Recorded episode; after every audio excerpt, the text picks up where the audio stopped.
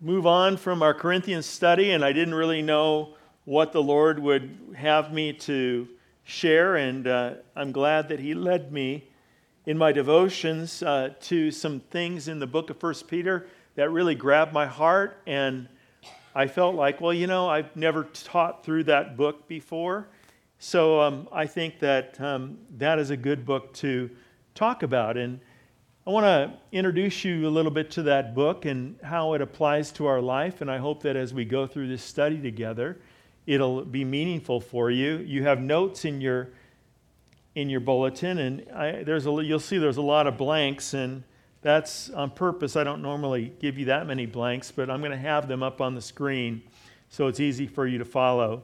I would encourage you, if you have your Bibles, to open up your Bibles because the scriptures won't be on the screen this morning. I was traveling, didn't have an opportunity to do that. So um, it's good for you to follow along in your Bible. Now, most of you know that Paul was called the apostle to what? The Gentiles. Thank you. And Peter was called the apostle to the Jews. Now, this book was a book written by the apostle Peter. And it starts out in verse 1 where Peter says, Paul, Peter, I'm so used to saying Paul, most of the epistles are by Paul. Peter, an emissary of Messiah Yeshua. Now I'm reading from the Tree of Life version. So, Paul, an emissary of Messiah Yeshua, to the sojourners of the diaspora in Pontus, Galatia, Cappadocia, Asia, and Bithynia, chosen. Now, who were those people? Well, these were the Jews who were scattered during the Assyrian and Babylonian captivities. And they had lived in these provinces outside of Jerusalem, and they were not part of the group that resettled in Jerusalem.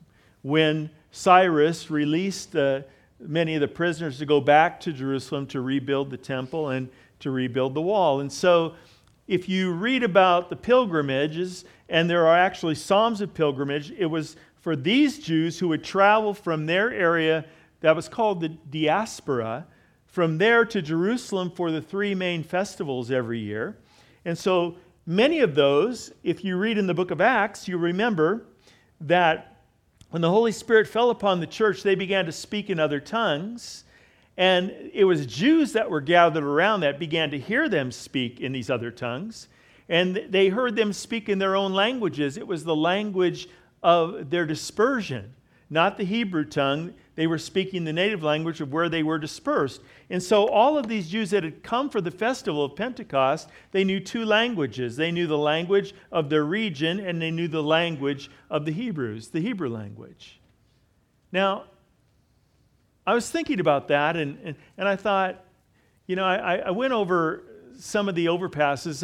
How many of you go to Hulen area, go to the Hulen Mall and all that? Right? And, and since they built all those overpasses, isn't that area totally different than it was when I moved here 15 years ago? Even, even Weatherford, for goodness sakes, uh, none of that across the street existed or up the street existed. And now you see that whole area by Hulen Street and by, uh, by um, Bryant Irvin is just a myriad of twists and turns.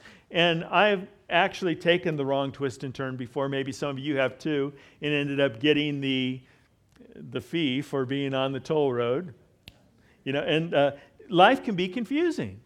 And when you have that many twists and turns, you don't know where you're going sometimes. And I thought, I thought about this that we are here this morning and we have one thing in common that we know Jesus Christ is our Savior and Lord, and we've come here to worship Him. We've come here to share in the fellowship that we have in Him. But then we're all so very different. We're all on different avenues or different roadways, so to speak, because all of our lives are so much different. We're facing different things in our life. We do different things for our careers. Uh, we have uh, different backgrounds. We are pursuing different uh, avenues or pathways of ministry. I mean, there's so many things that are different about us. So when we come together, we are like the diaspora. We are like the dispersed Jews. We're coming together to worship the Lord, and yet we all have things that are so different from each other. And thank the Lord that the commonality we have in Christ overcomes all those differences. But it doesn't remove all those differences or all the concerns that they bring in our lives. So I started to think about this and I asked myself a few opening questions. And, and, and the question is this that we have to re ask and, and ask again and again is where am I going in this life?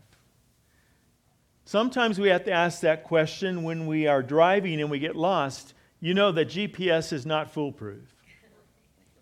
I was in Atlanta, Georgia one time, and I started driving with my GPS, and all of a sudden my GPS stopped working because I, I got out of the cell reach.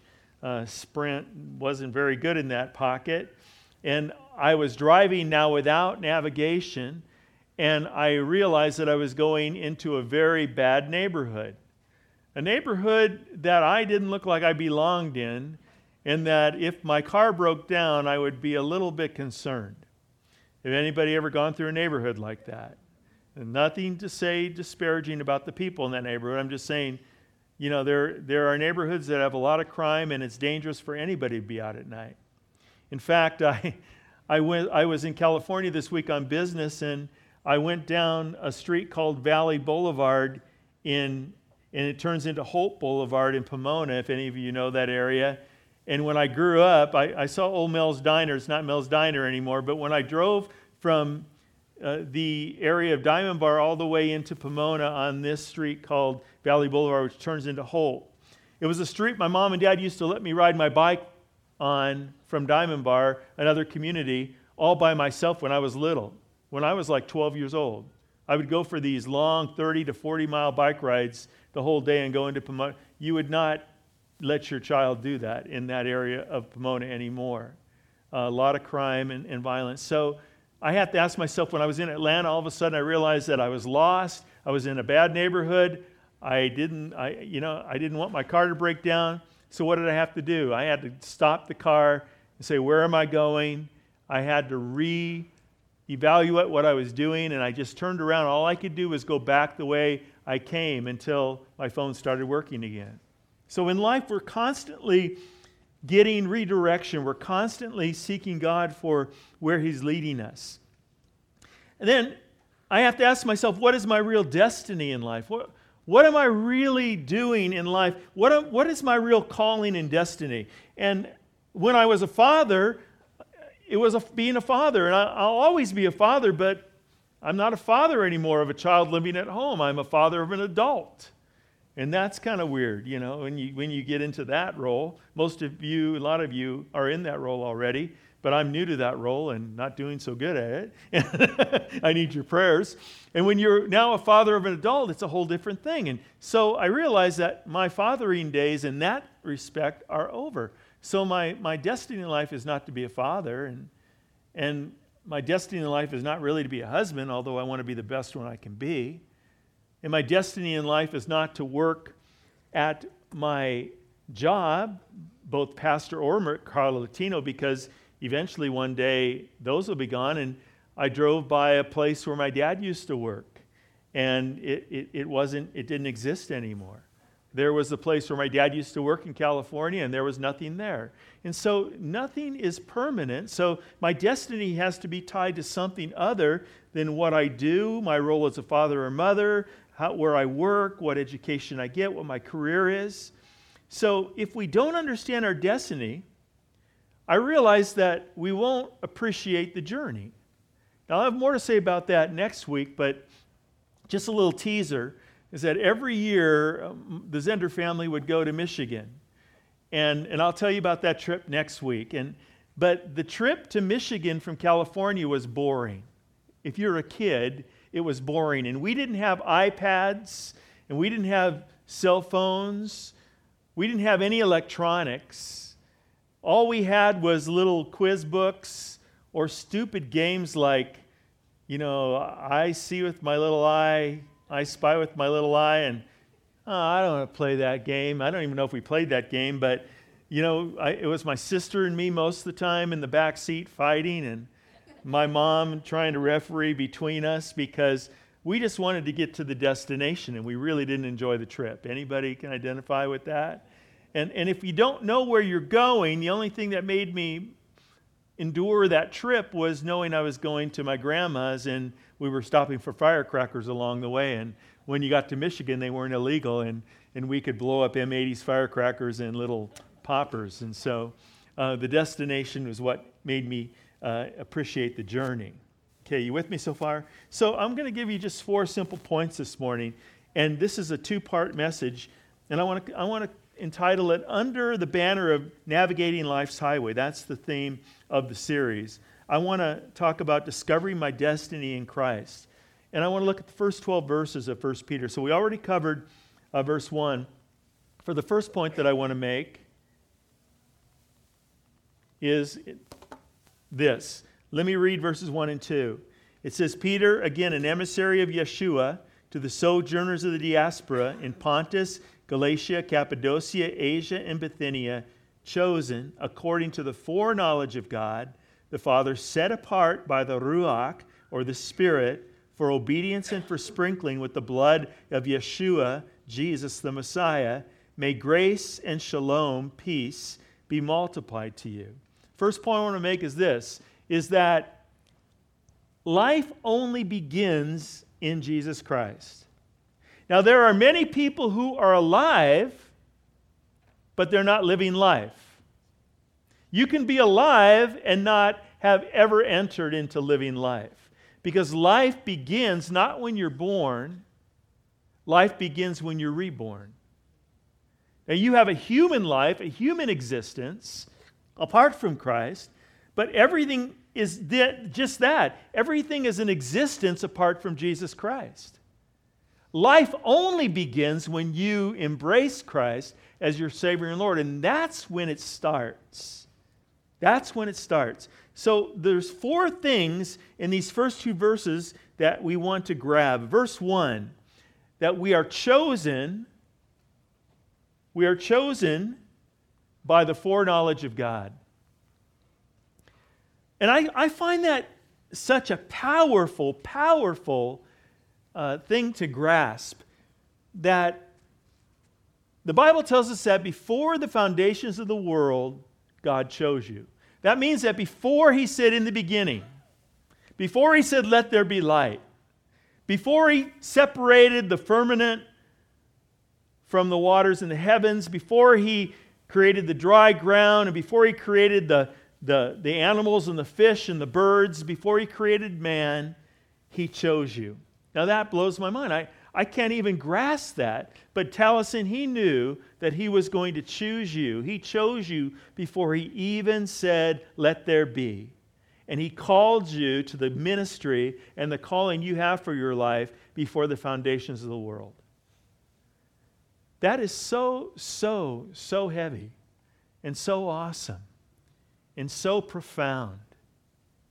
Verse 2 We are cleansed by the blood of Christ. So we're chosen according to the foreknowledge of God, and we're cleansed by the blood of Christ. We're cleansed by the blood of Christ for a purpose, for obedience. Jesus didn't just save us so we could go to heaven. I'm glad. How many of you are glad you're going to heaven? I am. I'm glad I'm going to heaven. But He didn't just save you to go to heaven.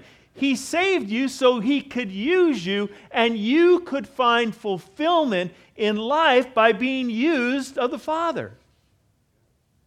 Now, you were created for a purpose, to glorify Him. And when you start glorifying Him in what you do in life, all of a sudden, guess what? You find joy, not just existence.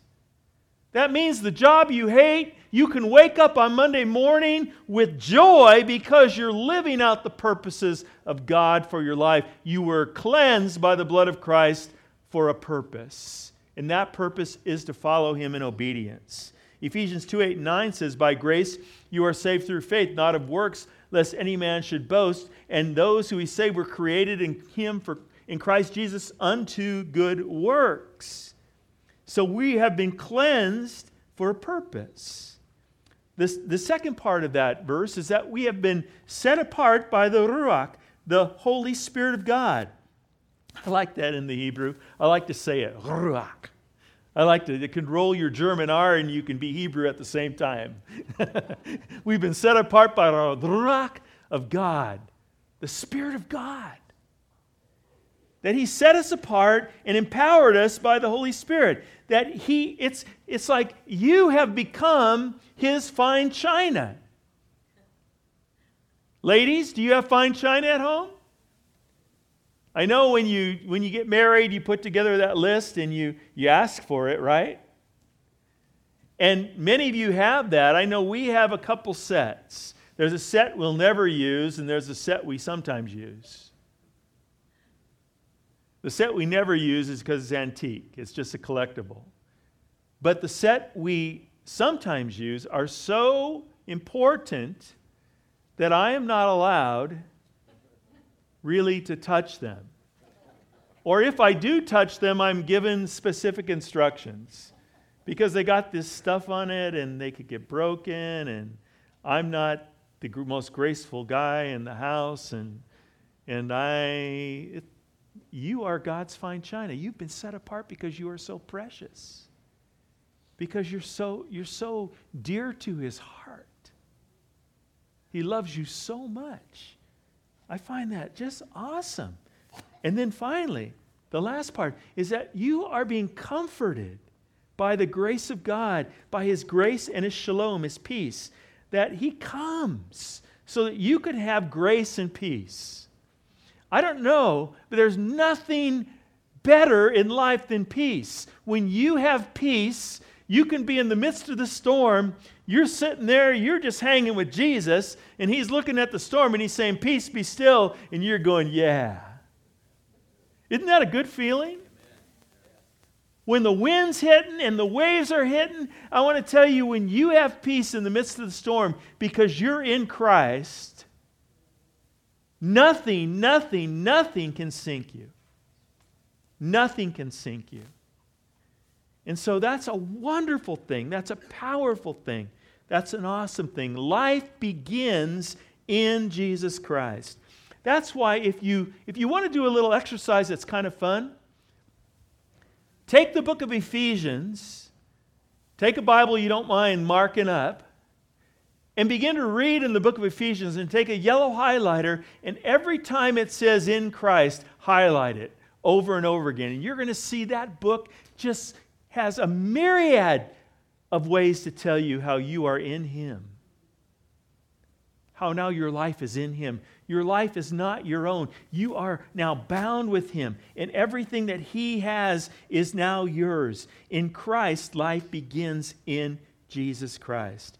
Number two, life only has meaning when we understand that life is eternal. Now, I've talked about this when we went through our study in 1 Corinthians 15 at some length. We talked about the resurrection. I talked about how the validity and the truth, the power of the resurrection should impact our, our everyday life.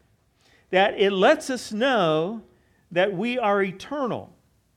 But we have to keep reminding ourselves of that fact because we live in a temporal world. We live in a world that's just weighted down with cares and worries and troubles and frustrations. Bills. I was talking to our treasurer at the church, Bonnie Williams, and as she was having me sign some checks, I said to her, I said, You know, I just wish we didn't have to do this. You know, sometimes the bills, sometimes all that kind of stuff in the church, you just you just wish you didn't have to do. You just wish it was all just about Jesus and you didn't have to pay any bills and and you didn't have to pay the TCU, TXU, TCU, TXU. We're not paying TCU. TXU, and you, you, you didn't have to pay the, the propane company, and you didn't have to pay all these, you know, you didn't have to do that, and, and that the air conditioning always worked, and, and that the, you know there wouldn't be water coming up through the middle of the family life center and you just wish that never happened because it would be just great wouldn't it? It'd be great if the city of weatherford didn't send me an electric bill last month. Because august and september those are the biggies. Those are the ones i don't want to open. I open them up like this.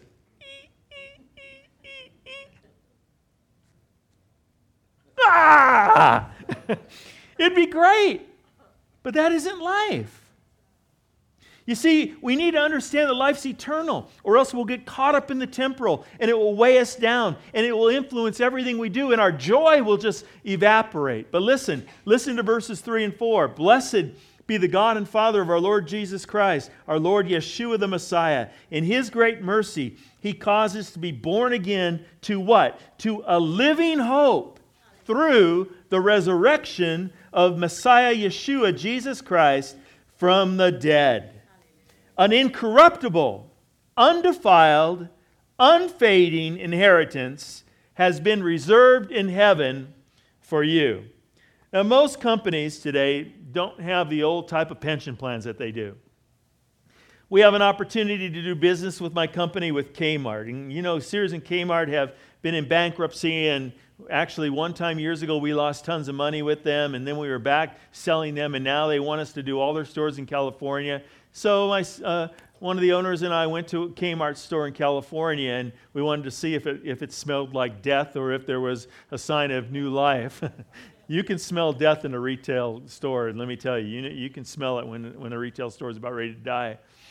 And um, actually, I was surprised. It seemed like there was a little bit of life, but we're, we're, we're still kind of uncertain. So we were checking the internet looking for the third quarter returns. Third quarter returns came out lousy because they are burdened down with pensions, the old style pensions that are sucking any profit they have out of the company, and they're not seeming to be able to recover. Most people have a 401k now, they don't have an old retirement pension. And that 401k you take with you, it's not tied to the company. Well, your 401k is really your retirement if you're in a, in a company or business because you're, you're not going to retire just solely on Social Security. That's really tough to do my parents, at the end of their life, that's all they had, and, and uh, it was really tough.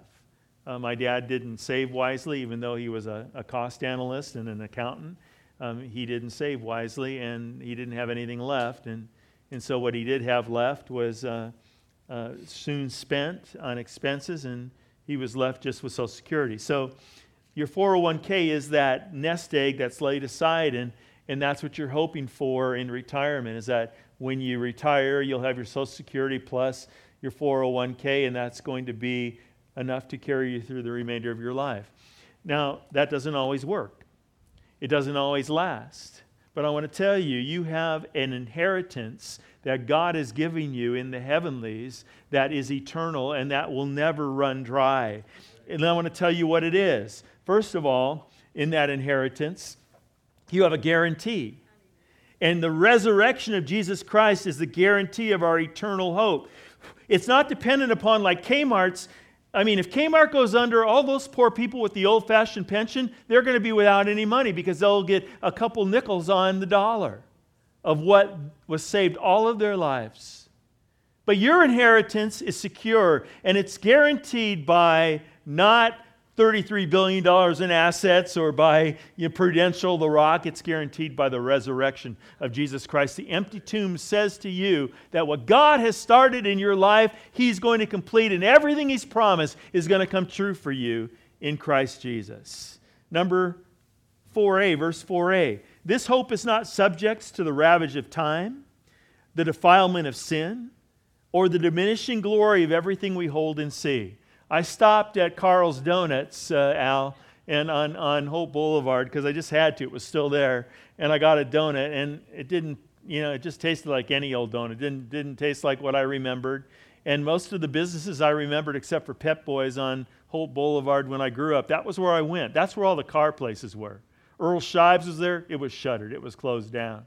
The places where I'd buy all my parts, uh, my performance parts for my Pinto, it was closed down. uh, you know, the, the, eh, McDonald's was even closed down, and the Bob's Big Boy, where we went after every high school event, was closed down. I mean, everything was just shuttered. And you see, the ravages of time affects everything, but the ravages of time, the defilement of sin, and the diminishing glory of this life will never touch your eternal reward in heaven. It's secured for you. Now, I don't know about you. Jesus said he's, he's making a mansion for you and I. I've already got my request in. I can't afford oceanfront property in this life. But God knows I want a 46 foot sailboat in an oceanfront view in eternity. If there's going to be the sea of glass, I'm sailing on it. Hallelujah. and the last part of verse 4 the inheritance is our real life. That's what we're going for. It's reserved in heaven. It's, it's, it's had a, the down payment has been made. It's been fully paid as far as our redemption, but the down payment in us has been made. He's put His Spirit in our hearts, our cleansed hearts. We've been given the initial inheritance of the presence of God living in our life through the Holy Spirit. And we have this true, true, true, true destiny that's wrapped up into eternity. I'm so thankful for that because in my garage on two shelves, I've shared this with you before, is my parents' complete life. That's really hard to imagine when you've grown up, you've helped your parents move. When my parents moved first, it was a United moving van, and then it was a, uh, a 40 or 30 some foot U Haul, and then it was a, a smaller U Haul, and, and then it was just the back of a truck, and now it's two shelves. But I want to tell you, even though they only had Social Security in this life, my mom and dad loved the Lord throughout their lives, and my dad kept singing for him and for his glory through his life. And I don't know what their mansion looks like, but I know that they've entered into their eternal reward that is secure and will never fade away. Number three, two more points. Number three, life is filled with difficulty and trials that are allowed for a purpose. I know that's the point we don't want to hear, but it's true. Look at verses 5 to 7. By trusting, you are being protected by God's power for a salvation ready to be revealed in the last time. You rejoice in this greatly, even though now, for a little while, if necessary, you have been distressed by various trials these trials are so that the true metal of your faith, far more valuable than gold, which perishes through refined, though refined by fire, may come to light in praise and glory and honor at the revelation of Messiah Yeshua, of Jesus Christ. I'm going to give you three simple things in this, and I want to tell you about a couple words in here that are interesting. But the first thing is that in the midst of our rejoicing, we are also distressed by the trials of life. That's the irony of the Christian life. It really is because you you can turn on any Christian television station and you can hear people tell you that if you're walking in faith, you'll never be distressed. And that if you're being distressed, it's because you don't have enough faith. I want to tell you that distress is part of life. I'm going to give you the definition of it in the, in the Greek. It's, it's the, the word lupe in and not the name Lupe, but Lupe. It, it, means sadness, grief, or heaviness. How many of you in the past year have faced any sadness, any grief, or any heaviness? That doesn't mean that you're always going from one attack to the next attack, from another attack to another attack. And it doesn't even mean that the enemy's involved. It just means that life hits. You lose a loved one, you get a disappointment, somebody loses their job. It doesn't matter what it is, there's, there's distress in life. And distress goes hand in hand with joy. We can't walk in joy continually. And we can't avoid the, the stresses and the trials of life. In fact, God allows them so that it can test us and refine us. Because I'm stubborn. I know, Isaac, you're not stubborn at all. Not at all. I mean, your parents would tell me, this man always, yes, yes, ma'am, yes, sir. Never stubborn. I bet you, I bet you always cleaned your room when you were a little kid. You always put your toys away. You got straight A's, and you never did anything wrong in class. I just know it. I just know it.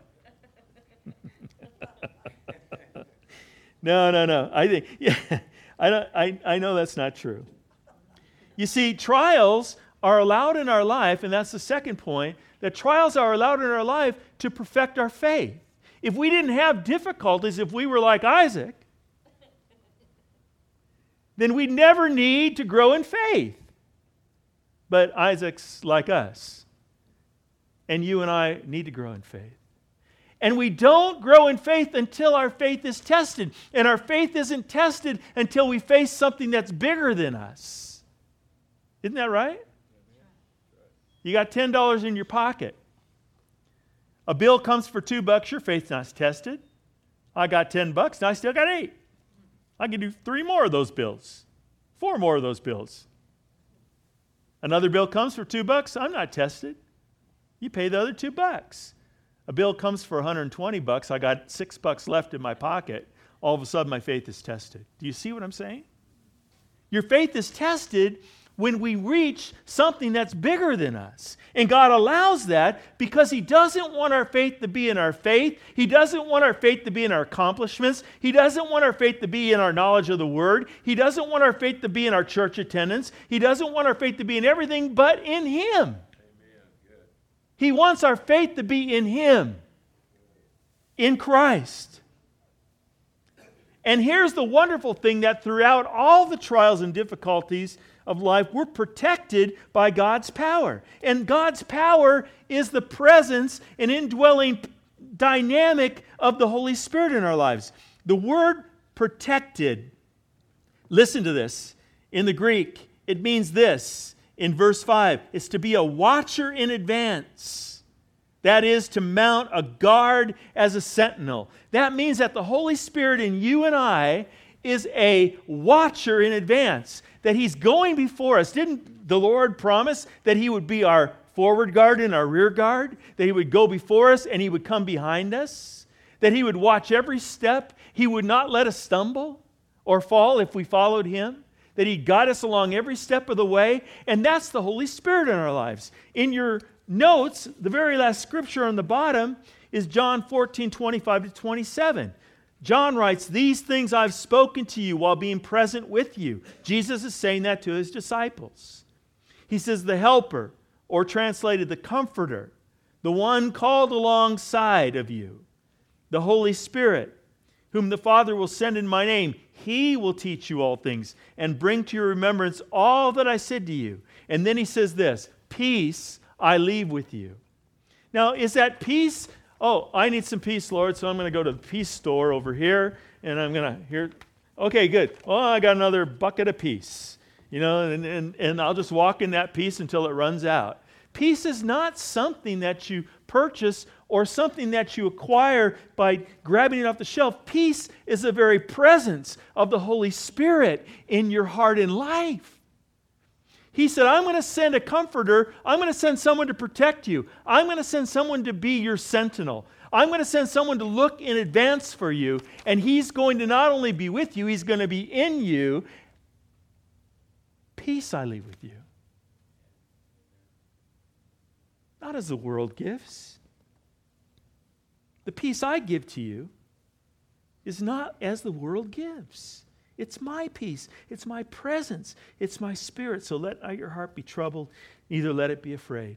If we understood that as we go through all the turns and changes and twists of life, we, rather than saying, oh, not another trial, not another struggle, not another uphill climb, we would say, bring it on. Because the greater the struggle, the greater his power, and the greater I will see him working out his work of faith in my life.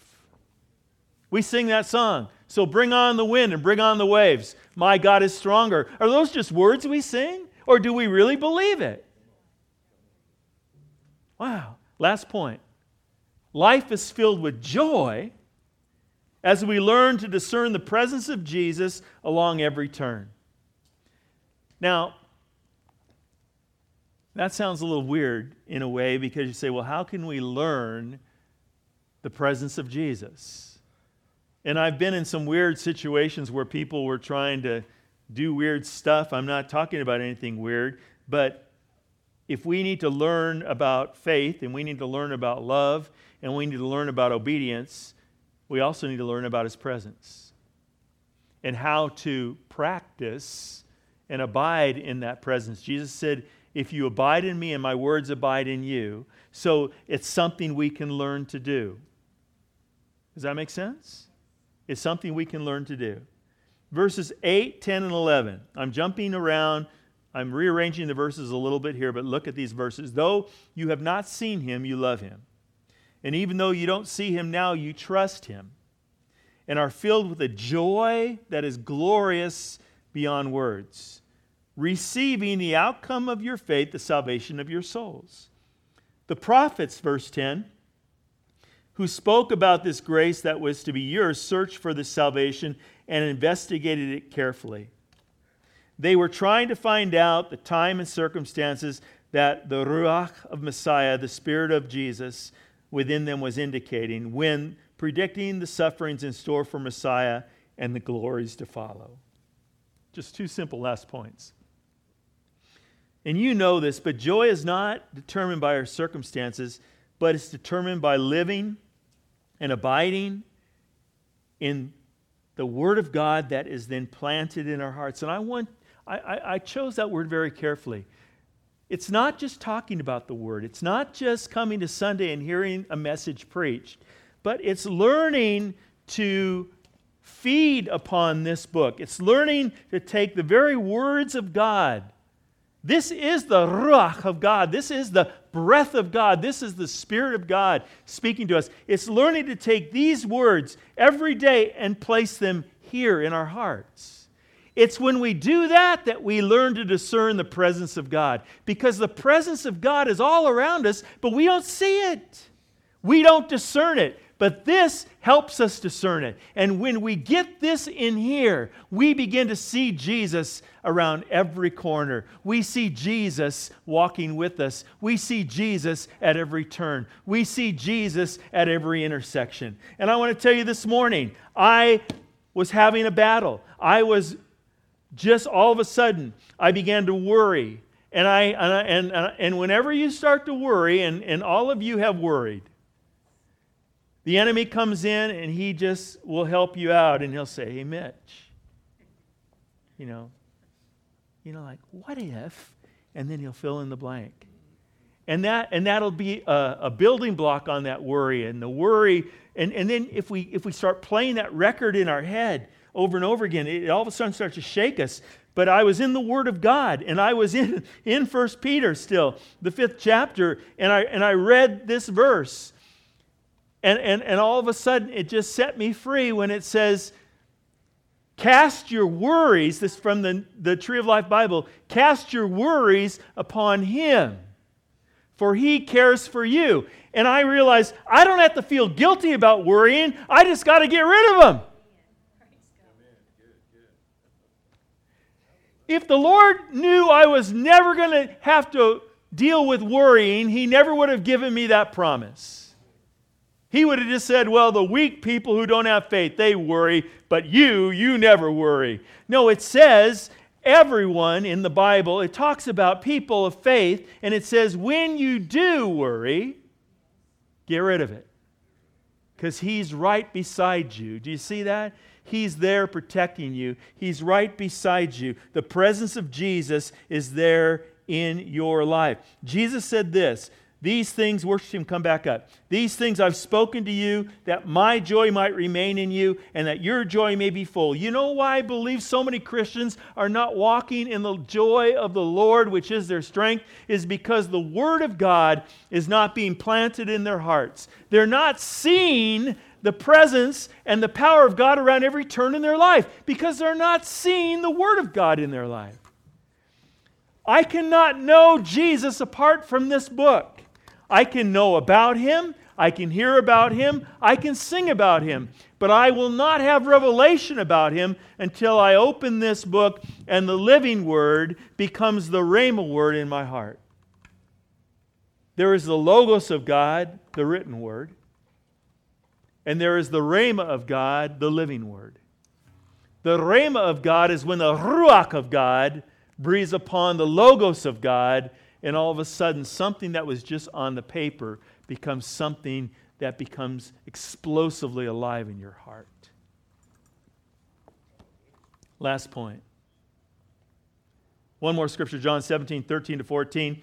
He says, I've, I've, I come to you, Father, and these things I speak in the world that these my disciples may have joy fulfilled in themselves. Do you see how everything about joy, how everything about enjoying the journey is tied to being in Christ and hearing his voice? I stopped listening to a lot of the news. I just can't take it anymore. It's a rehash upon a rehash. It doesn't matter what channel you watch. Fox News, CNN, MSNBC, Channel 4, Channel, you know, what, even Newsmax, it doesn't matter what you watch. It's just a rehash of a rehash of a rehash of a rehash of a rehash of negativity. I need to hear more from Jesus. Last point, verses 9 to 12. We are recipients of the unveiled revelations and purposes of God in Christ Jesus, the salvation of our souls. God wants to unveil himself in you. That is an awesome thing. So there's four simple questions. I'm going to just pop them all on the screen as we close. First one Am I living in Christ? This morning I ask you to ask yourself that question. Am I really living in Christ? I, am not asking you if you're a Christian. I'm not asking you if you believe in Jesus. I'm asking you, are you living in Him? There's a big difference. Living in Him is different than believing in Him. Living in Him makes Him the center of everything and everything in your life. Anything and everything. Number two, am I living with an eternal focus? How many moments of this week were you spending meditating upon the eternal things of God versus dealing with the temporal things of this life? Think about that.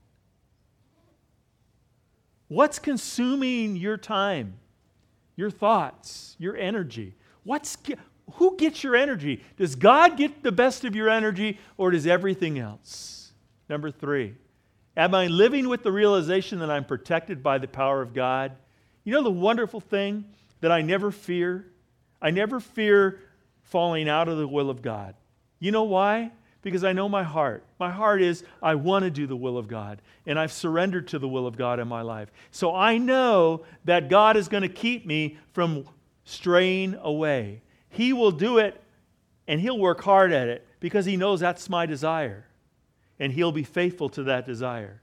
I know I'm protected by the power of God, that He's going before me, and He's also coming behind me. And number four, am I discerning the presence of Jesus around every corner? As I face the, the, the, the interchanges of life and, the, and all the different turnstiles and in different directions, do I see Jesus in everything, even in the midst of the worst trial or sorrow or loss I'm facing? Do I see Jesus? When Jesus came to Lazarus' home, Mary came out weeping to him. Jesus, if you would have been here, my brother would have been alive she didn't at that moment see Jesus in the midst of that situation. And yet, when he came, he wept and he was in the midst of that situation. And he cared so deeply for her and he healed Lazarus and raised him up. Let's stand. Am I in Christ? Am I living within eternal focus? Am I walking under the protection and power of God? And am I seeing Jesus around every corner? Lord, speak to us, we pray. The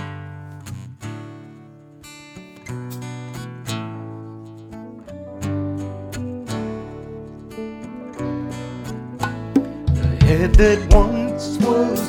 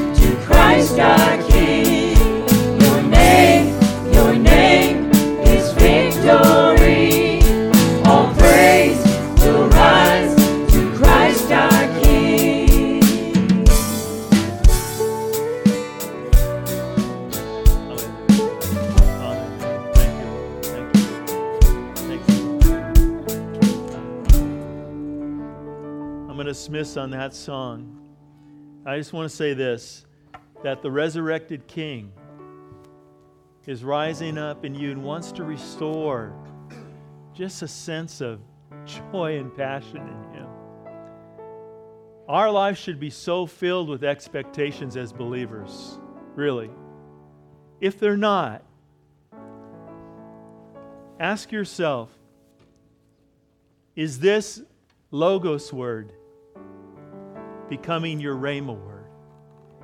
Because I want to tell you, if it is, each day, even a little spark of Rhema from the Lord, from the throne of grace, will ignite your life with hope and peace and joy. There's no reason to live outside of the fountain of grace. There's no reason to live in the desert without a cup underneath his outpouring of life. There's no reason to not see his presence around every corner.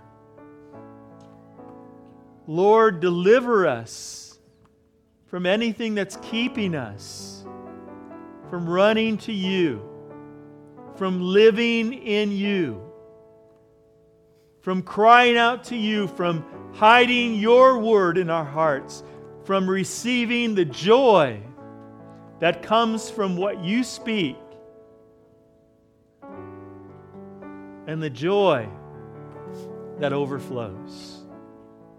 Lord, bless your people this week as they go from this place. May the Lord bless you and keep you. May the Lord make his face shine upon you and be gracious unto you. And may the Lord lift up his peace and countenance upon you and grant you his shalom, his peace. Go in the love of the Lord. You're dismissed.